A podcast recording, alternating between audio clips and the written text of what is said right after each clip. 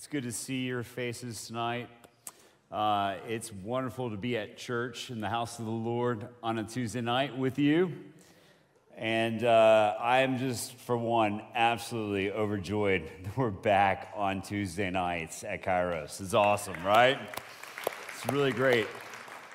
There's something about being on Tuesday nights that just warms our hearts, keeps us going through the week, it allows us to find true community together. And uh, if you are new, we're really glad that you're here. Uh, my name is Mike. I'm the pastor here at Kairos, and I believe that God has created this place to be a place that's home for people uh, who may feel like they're not at home at church or they're looking for a place to connect to God in a very real way. Or they're saying, hey, I, I don't know if I even um, belong around Christians or around a church because I've done some stuff that I'm really ashamed of. And here tonight, I just want you to hear like, we love you. We love you just as you are. You don't have to perform for us, you don't have to be better. We love you because Jesus loved you like that. And uh, we hope that this will be a home for you. Now, tonight, um, we're going to be studying the story of David and Goliath. And uh, we all know that story, don't we? David and Goliath. Young man appears out of nowhere, fights a giant, and wins. And when we hear that story, a lot of times we're like, man, it's incredible. That story tells us that we can conquer any giant that's in our way, that the little guy sometimes can beat the big guy, that it's not about how strong you are, but about how much heart you have. But tonight, as we talk about this story that many of us know, the story of David going out on a battlefield and besting a giant, I want you to consider that maybe we've been telling the story wrong this entire time. I know you're like, okay, what? I, heard that story in Sunday school. Obviously, it's not wrong. And I'm not telling you that, hey, the, the, the, the parts of the story, the pieces of the story are wrong. What I'm telling you is that maybe we're misunderstanding what the story is all about and what God is really telling us through the story of David and Goliath. So if you've got a copy of the scriptures, why don't you turn with me to 1 Samuel chapter 17. As you turn there, uh, I want you to know that uh, we're starting a new series tonight called People of Yes. And what that means is we're talking about what it means to say yes. As Boggs said, that our yes is on the table. We're talking about how this story intersects with our story how every single one of us has a moment in our life. Many, many times we have moments like these all throughout our day where we get to say, Yes, God, I'm in. Whatever it takes, I'm in.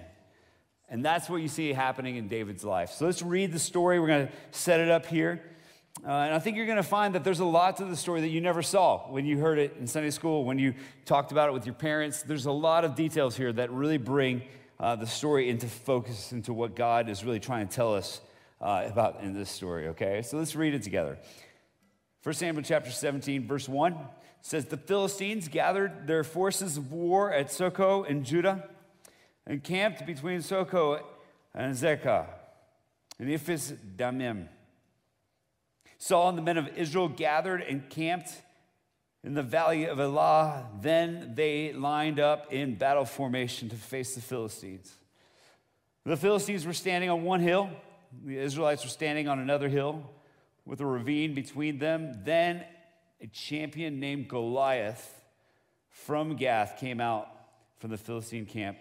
He was nine feet nine inches tall and wore a bronze helmet and bronze scale armor that weighed 125 pounds. There was bronze armor on his shins and a bronze javelin slung between his shoulders. His spear haft was like a weaver's beam and the iron point of his spear weighed 15 pounds. In addition, a shield bearer was walking in front of him. He stood and shouted to the Israelite battle formations, Why do you come out to line up in battle formation? He asked them. Am I not a Philistine and are you not servants of Saul? Choose one of your men and have him come down to fight against me. If he wins, you're going to fight against me and kills me, we will be your servants. But if I win against him and kill him, then you will be our servants and serve us. Then the Philistine said, I defy the ranks of Israel today. Send me a man so we can fight each other. When Saul and all of Israel heard these words from the Philistine,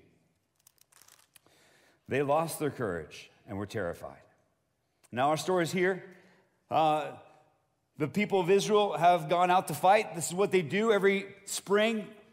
Uh, a king would gather up his soldiers and they would go defend their borders from their enemies.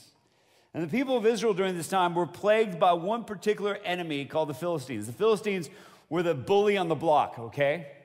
They had all the best gear, they had all the best weapons, they were more numerous than the, than the Hebrew people, and they would come out and they would wipe the floor with the Hebrews over and over again.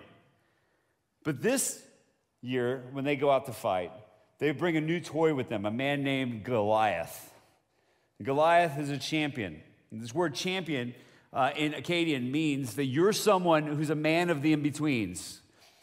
You might say, what does that mean, being a man of the in betweens? Well, what it means is that when you would fight, you would put your army up on a hill and you would face another army on another hill. And you would wait for the other people to make the first move and attack you because it's easier to fight downhill than uphill. Okay? But every once in a while, there'll be someone who's so tough and so strong and so fearsome that they would be a champion, a kind of, the kind of person who could stand between the armies and challenge anybody on the other side to fight them. To say, listen, I will fight on behalf of my entire army. And if anybody thinks they can take me, then we will gladly surrender.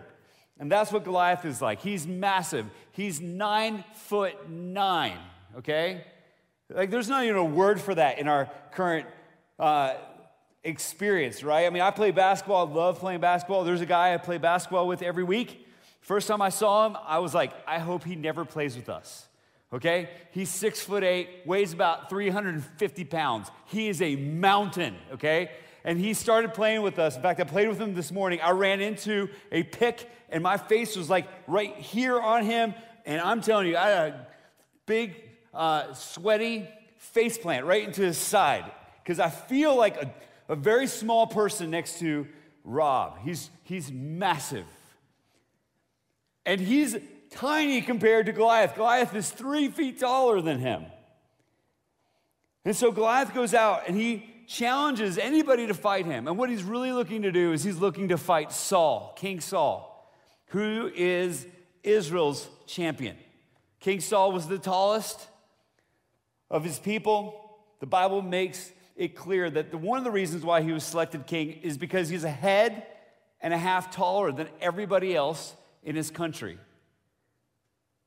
And Goliath is really looking to take down King Saul. And this is an opportunity for King Saul to say yes to God. God has anointed him king. Out of everybody else, in his country, God said, You, you're the one who's going to lead my people. He's the very first king of Israel. Before Saul, there were no kings. The people of Israel said, We want a king who will fight for us, who will be our champion, who will lead us into battle and be the, the person that we can trust instead of you, God. We want someone who will stand up and fight for us. And that was Saul. But instead of saying yes, Saul says, What? No, not me. I'm not going out there to fight that guy. Somebody else needs to go fight because I am afraid. And here's the reality for all of us there are times where we feel afraid about life, don't we? I mean, sometimes we think that there's nothing to be afraid of, but then all of a sudden, something big comes our way. Man, we might be like cruising through life, and all of a sudden, uh, someone breaks up with us, or we lose our job, or a parent gets cancer, or we get sick, and we don't know what we're going to do. Life becomes bigger than just us. Sometimes we're in a hostile environment where people do not love God, do not care about Him, do not love Him with all their heart, and they say things. And we go, I don't know if I'm supposed to step into this because I hope that someone is near me who can have these conversations, who's down to get into this argument, because I'm not ready. I don't know if I can step into that. And there's something within us where we just hope that someone will fight the battle for us because we're afraid. We're not ready to say yes. And into this story comes a young man named David. David comes because his brothers are, are hungry. His dad knows that they're in the battle, and he says, Hey, David, go check on, on your brothers. And David's never fought in a war in his life. He's young, he's unknown. In fact, the one thing he is known for is the fact that he can really sing. In fact, uh, he's so well known for that that he's been brought into the king's courts to entertain the king and to sing before all of the court.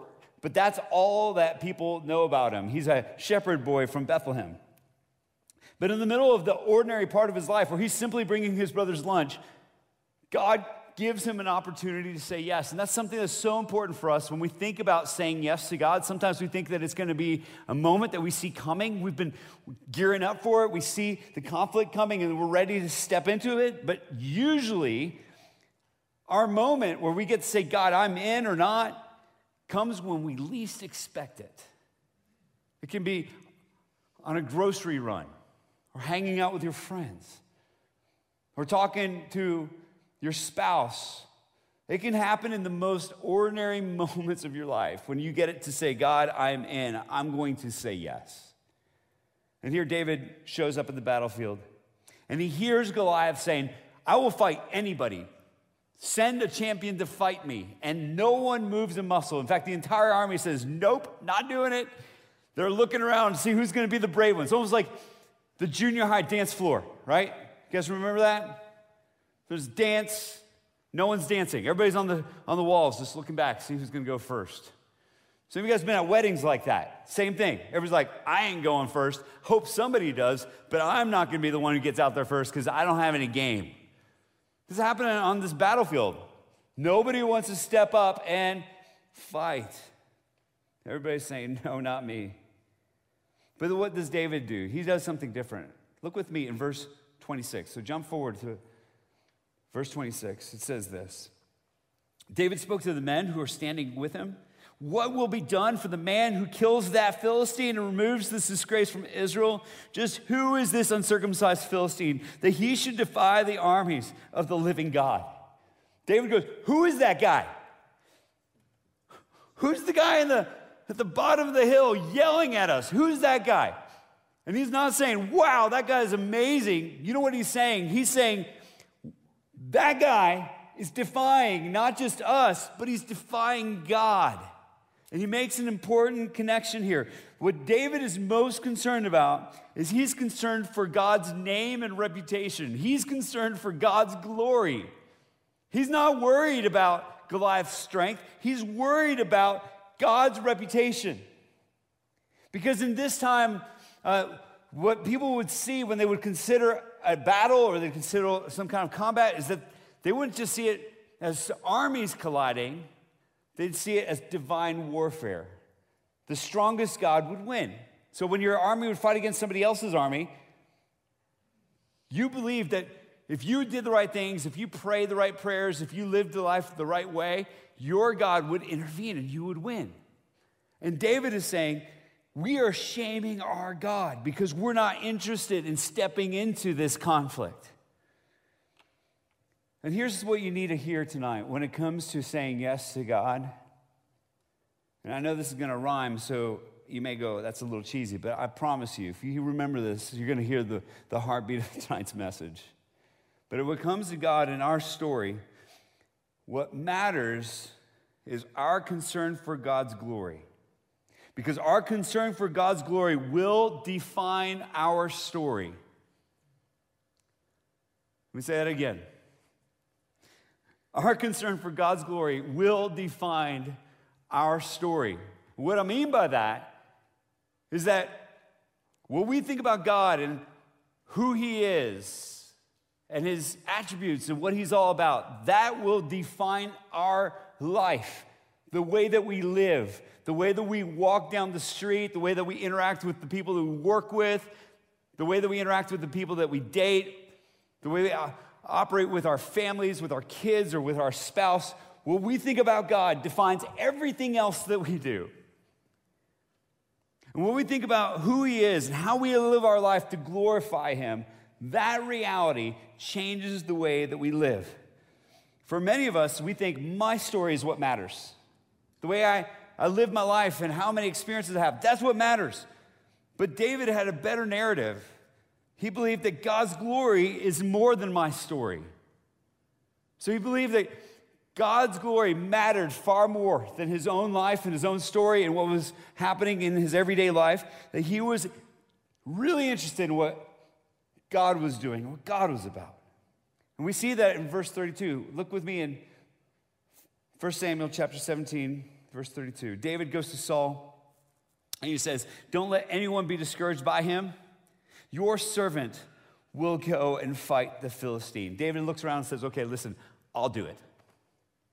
Out of thousands of people, David, the least imposing person, he's not even in the army, says, I'll do it. Don't worry, Saul, I've got this one. It's like a heat check, unlike anything else, right?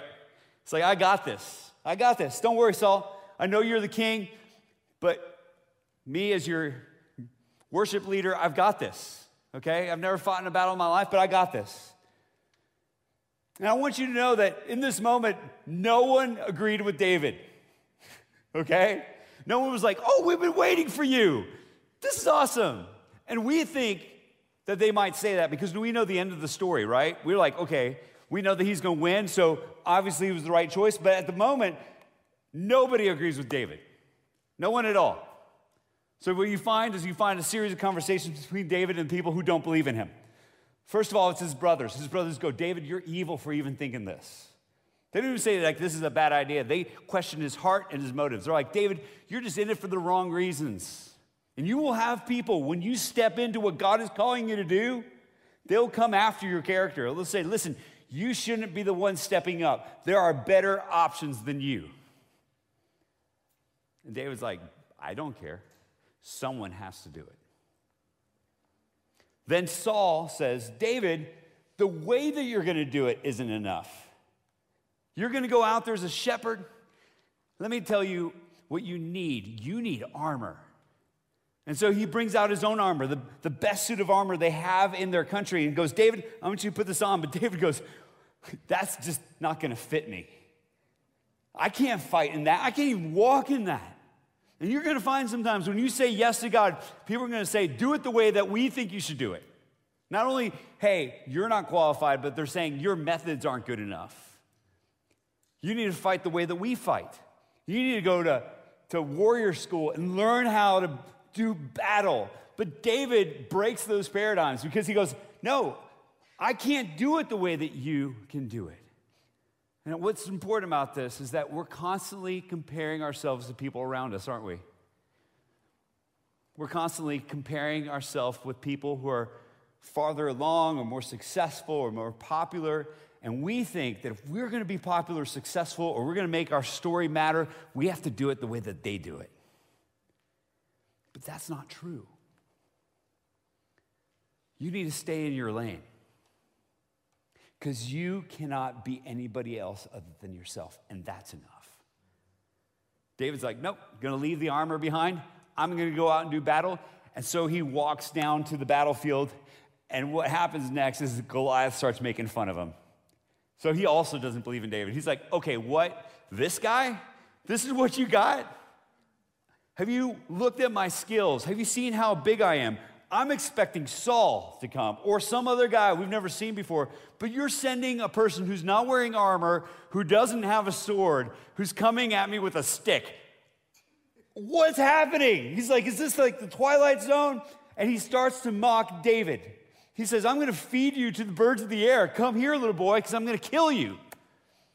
So nobody believes in David. Can you imagine being David at this moment? His family doesn't believe in him.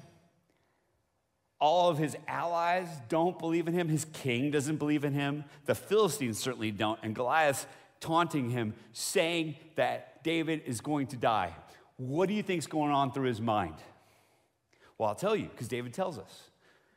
What he does is he unleashes perhaps the greatest smack talk in history, okay?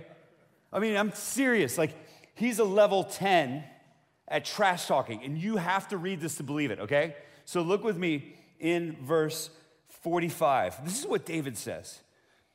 So as he's walking down to the Philistine, to Goliath, this is what he says. He goes, You come against me, with a sword, spear, and javelin, but I come against you in the name of the Lord of armies, the God of the ranks of Israel. You have defied him. Today, the Lord will hand you over to me. Today, I'll strike you down, remove your head, and give the corpses of the Philistine camp to the birds of the sky and the wild creatures of the earth. Then all the world will know that Israel has a God. And this whole assembly will know that it is not by sword or by spear that the Lord saves, for the battle is the Lord's. He will hand you over to us. Can you feel that? Right? David's like, Oh, you think you're big? I'm going to come down and I'm going to kill you and I'm going to hand your whole army over to the birds of the sky. Why? Why can he step into that? Well, there's two things that David knows that nobody else knows in the camp. The first thing is he knows who God is. He knows who God is. He knows that God is bigger than the giant. The giant's not big enough. He knows who God is. And he says this He says, The reason I'm coming out here is not because I'm any good, it's because I'm coming out with the Lord of armies at my back. Look what he says. He goes, The world would know that there is a God in Israel. He says, This isn't just me against you, this is you against God. I'm simply the prop. And I'm stepping into this right now because I believe that God cares about his glory and he will do whatever it takes to make his name great. And no one else wants to say yes, but I will because I know God cares about this. And I'm not going to turn him away. I'm not going to shame him. It could have been anybody. But I know that God cares about this. Because me and God, we're a majority. Doesn't matter what anybody else thinks. I'm going to please him. That's what he knows about God. Second thing, he knows something about himself. He knows who he is. David knows who he is. Who is David? Well, on one hand, he's nobody. But on the other hand, he's the anointed king of Israel. He's who God has said will be king. And David knows that he's not king yet. So if God is real and he is powerful, then David is immortal that day. He's like, I don't know how it's going to go down, but when I step out there, I'm going to win. Why? Because God said I'm going to be king. I'm not king yet. He also knows who God has said that he is. So David's name is actually uh, a very unique thing because his name means two different things.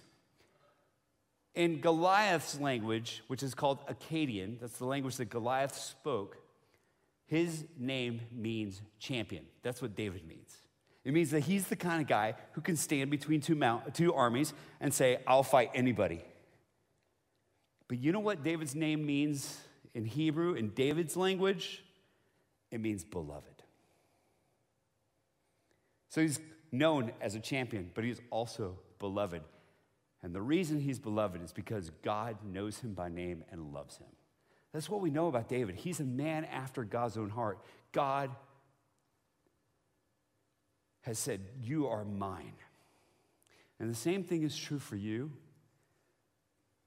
God loves you. God loves you. He knows you by name. He knows the battles you're going through. He knows the struggle that you're in. He knows the addiction that you're facing. He knows your fear. And He will not leave you in that battle by yourself.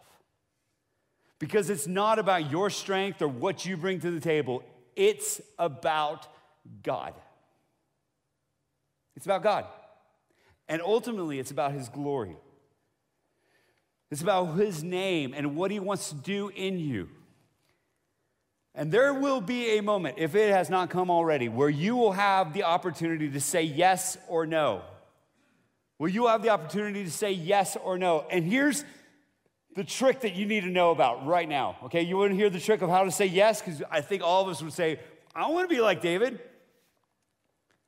I mean, we're not going to show hands here because that could get embarrassing, okay? But if there's anybody in the room who wants to be like Saul, who's saying no, uh, I don't think anybody would raise their hand because they're like, that guy sucks, okay? He's terrible. We don't like him. We want to be like David. And how did David get there? It's because he had already said yes before he even walked on the battlefield. He had a preemptive yes. He had said, I will do whatever God wants me to do. Whatever the question is, my answer will be yes. It'll be yes. And that's what I want you to do tonight. And I know that some of us aren't there yet. Some of us are like, seriously, just walked to church for the first time in a year, okay? I don't know if I'm ready for that. It's okay, the time will come. But the most important decision every single one of us in this room can make is to say yes before the question is even asked and to care about God's glory and to say, God, I want you to be glorified through my life. So my answer will be yes, because I want to please you with my life. That's what it means to be a person who says yes. says, God, I'm in. Which direction do you want me to go? What do you want me to say? I want to be someone that you can use just like you used David. And when you do that, something powerful is unleashed, and that you get to see God's power and presence. Because you know what? Everybody walked away from that battlefield thinking? They didn't think, wow, David is stronger than a giant. No, they walked away saying, our God is bigger and better than we can imagine. Let's pray. God, give us the courage to say yes. And I know in a room like this, there's a lot of us who want to, but we feel like we can't get there because we're looking at ourself. Because we're saying, it's my story. And perhaps we're asking the wrong question. We're asking the question of, hey, can I do this? Am I strong enough? Can I have enough courage? And it's really not about any of those things. It's simply about just saying, God, my answer is yes, and you can supply what is needed. You can do what it takes to overcome for my life to count. For me to overcome whatever barrier that's keeping me from living the way you want me to. For me to be a light in my community. Why? Not so people can look at me and say, wow, that person's got to figure it out. But just like David said, that people would know there's a God in Nashville, Tennessee. Wouldn't that be cool? Some people look at our life and go, you know what? I don't know a lot of things, but one thing I do know is that there's a God in Nashville because of the way you live your life. Wouldn't that be cool? That people go, wow,